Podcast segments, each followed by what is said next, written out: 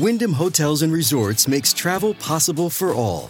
Whether it's the long haulers looking for a great cup of coffee, a roomier rest for the on a whim road trippers, or a place to make summer memories with the whole family. No matter who you are, where you're going, or why, with 24 trusted brands to choose from like La Quinta, Days Inn, and Super 8, your Wyndham is waiting. Get the lowest price at wyndhamhotels.com. Restrictions apply. Visit website for more details.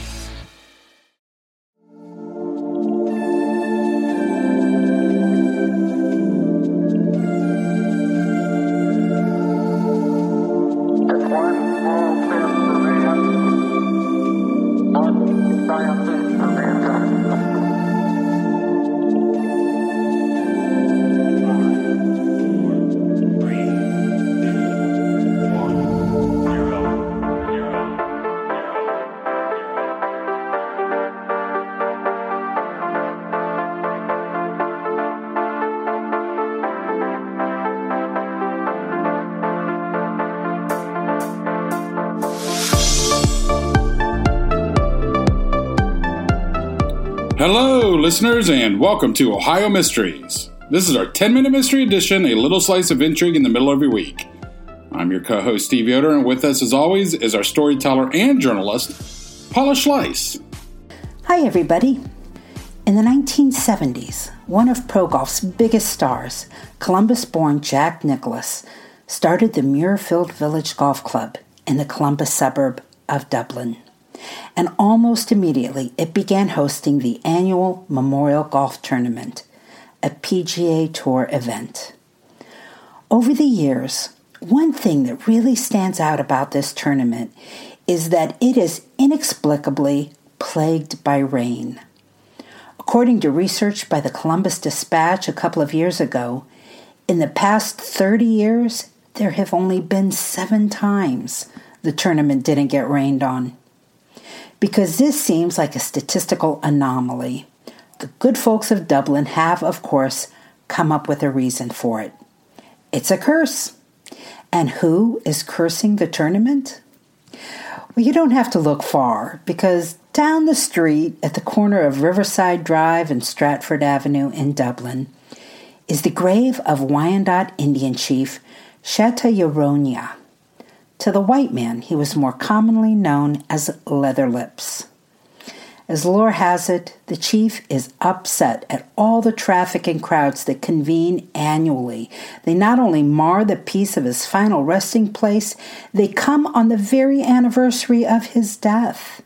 He died June 1, 1810, which quite often is the same weekend as the Memorial Golf Tournament.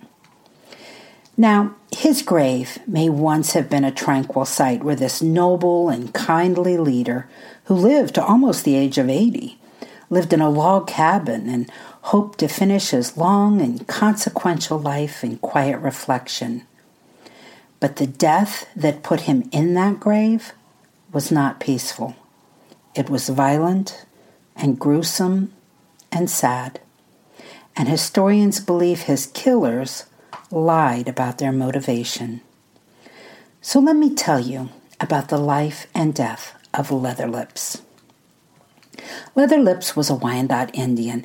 The Wyandots used to live up near the Georgian Bay in Ontario, Canada. But there was this disastrous war with the Iroquois, after which they were forced to leave their homeland, so they moved south into the Ohio country. Leatherlips was born in central Ohio about 1732, and he became chief of his own Wyandot tribe. As American revolutionaries fought for independence in the 1700s, the Wyandot, as many Indians, fought on the side of the British. They didn't want some new country that was interested in westward expansion. But after the revolution was decided and after their loss at the Battle of Fallen Timbers, some tribes wanted peace. Leatherlips wanted peace. And in 1795, he joined a handful of chiefs who signed the Treaty of Greenville, which drew the western boundary line for the U.S. going through Ohio. It gave the northwest corner to the Indians and preserved the rest for the future state of Ohio. Now, Of course, not everybody liked this idea. There were some very powerful Indian leaders who never approved of the Treaty of Greenville, including the Shawnee chief Tecumseh and his brother the Prophet, who insisted the chiefs that negotiated Ohio away had no right to do so.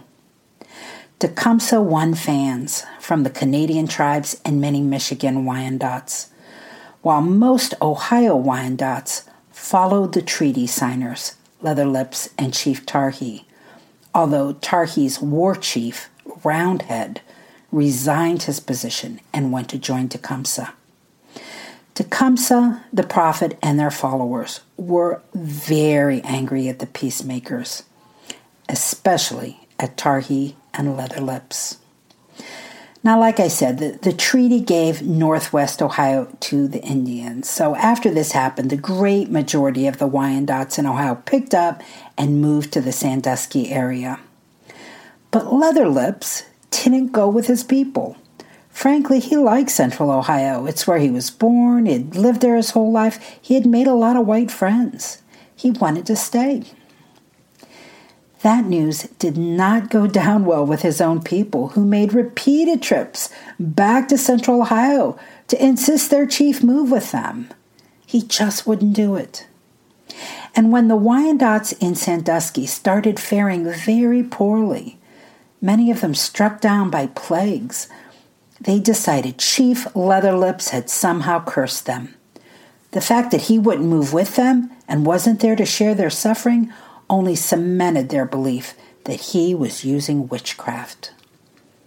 On the evening of June 1, 1810, six Wyandot braves, dressed as warriors and coming from a tribe that had settled in Detroit, appeared at the home of a white settler living on the Scioto River not far from the modern day boundary of Columbus. They wanted to know where Leatherlips' camp was. The man told them, Why not? He's two miles further up the river. So the Braves left, but not before revealing that they were on a mission to kill the old chief. Well, the white settler shared this unsettling visit with his neighbor, William Sells. William and his brother John Sells had known Leatherlips for years, had considered him a good friend. They set off immediately for his camp. William Sells later gave this account.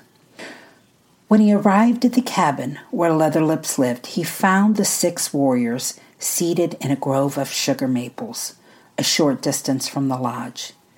In the midst of them sat the old white haired chief, his arms tied with a cord. A couple of other white men were there with the Indians, arguing in the old man's defense. They were brothers, the last name of Davis or David. Mr. Sells learned the Indians were trying the chief for witchcraft. Leatherlip stood accused of using evil powers that had resulted in the deaths of some of their friends. The council lasted a couple of hours. The accusers spoke with ceremony, but with much bitterness. The chief answered eloquently, but without passion, and a sentence of death was pronounced. Leatherlips would be executed at one o'clock. Mr. Sell said he asked the Braves, What did he do to warrant an execution? Very bad Indian, he was told. Very bad chief.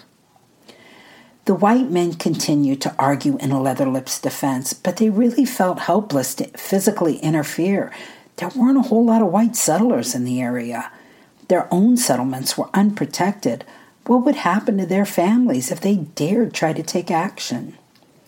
So they just argued with them. Mr. Uh, Sells tried to pay the tribal council. He offered them a fine horse and money, a gift totaling some $300. But if that caused them to pause at all, it was very brief. Their bloodlust was high, and the offer was refused. Leatherlips was given time to prepare himself. He ate a meal of jerked venison, then he walked to a nearby stream and washed before dressing himself in his best apparel. He painted his face. Then he shook the hands with everyone in the company and began to chant his death song. The six warriors moved about him, keeping in time to the song. They formed a procession and led him some eighty yards further from the cabin, where a shallow grave had been dug. Leatherlips faced the grave and raised his hands to the sky. Then he knelt down to pray to the Great Spirit, his head still tilted upward. Mr. Sells tried to intervene again, declaring they were within the boundaries of a white settlement. If they were going to do this horrible deed, they needed to take it somewhere else. The Indians refused to leave. Till this moment, Mr. Sells hadn't seen a weapon. But then, suddenly, one of the Braves produced a tomahawk from beneath a blanket. It happened quickly. He swung the tomahawk and, with Chief Leatherlips' face still raised up to the sky, the axe was planted firmly in his forehead. The chief was immediately rolled into the shallow grave and covered, and the warriors left the site immediately. A man who said William Sells told him this account said that in the retelling of it, Sells' eyes filled with tears, and he said, Oh, how my heart was touched by the taking away of that good Indian. His word was as true as gospel. He proved it by his actions. Historians have had their hands full trying to figure out the details of this extraordinary execution. In some accounts, one of the Indians who came to execute Leatherlips was Roundhead, that Wyandot war chief who had changed sides to join Tecumseh. Other accounts say Roundhead chose the executioners and sent them, but didn't go himself. But one thing most historians agree on it's unlikely that they were truly motivated by a charge of witchcraft. It's not that the Indians didn't believe in witchcraft, they did, indeed, executed a lot of people for that as well. Historians think, though, it much more likely that Leatherlips was executed on an order from the prophet the brother of Tecumseh. Chief Tarhe and others who had signed that Treaty of Greenville had gone with their people, and they were out of the reach of easy retribution. But Leatherlips, living alone in his central Ohio camp, had no protection. For years, Leatherlips' grave was just a pile of rocks, but in 1889, the Wyandot Club of Columbus put up a proper tombstone. And in 1990, about two miles down the road, there's a 12 foot tall portrait sculpture of the chief. Dublin Arts Council commissioned a Boston artist, Ralph Helmick, to create this limestone sculpture that rests atop a hill. By the way, if you live in Akron, you may be familiar with Treaty Line Drive. That's the name of a street that goes through Sand Run Metro Park. That was the border created by the Treaty of Greenville. East of that line was the United States of America, west of that line was Indian country. For a little while, anyway. As you know from simply seeing Ohio's borders, that treaty is only going to be respected for a few years. By 1803, Ohio will be granted statehood, and that northwest corner that was given to the Indians would be taken back. In 1843, the peaceful Wyandots would be forced from their reservation in Upper Sandusky and marched to Kansas, and the last members of the last tribe to live in Ohio would be gone. That's it for our 10 minute mystery. We'll see you here next week for our next regular full sized Ohio mystery episode. In the meantime, enjoy the rest of your week, and may all of your mysteries have happy endings.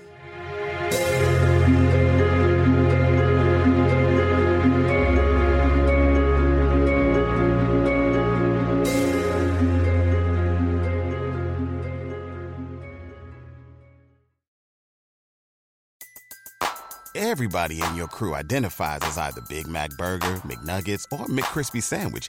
But you're the filet fish Sandwich all day. That crispy fish, that savory tartar sauce, that melty cheese, that pillowy bun. Yeah, you get it. Every time. And if you love the filet of fish, right now you can catch two of the classics you love for just $6. Limited time only. Price and participation may vary. Cannot be combined with any other offer. Single item at regular price. Ba da ba ba ba.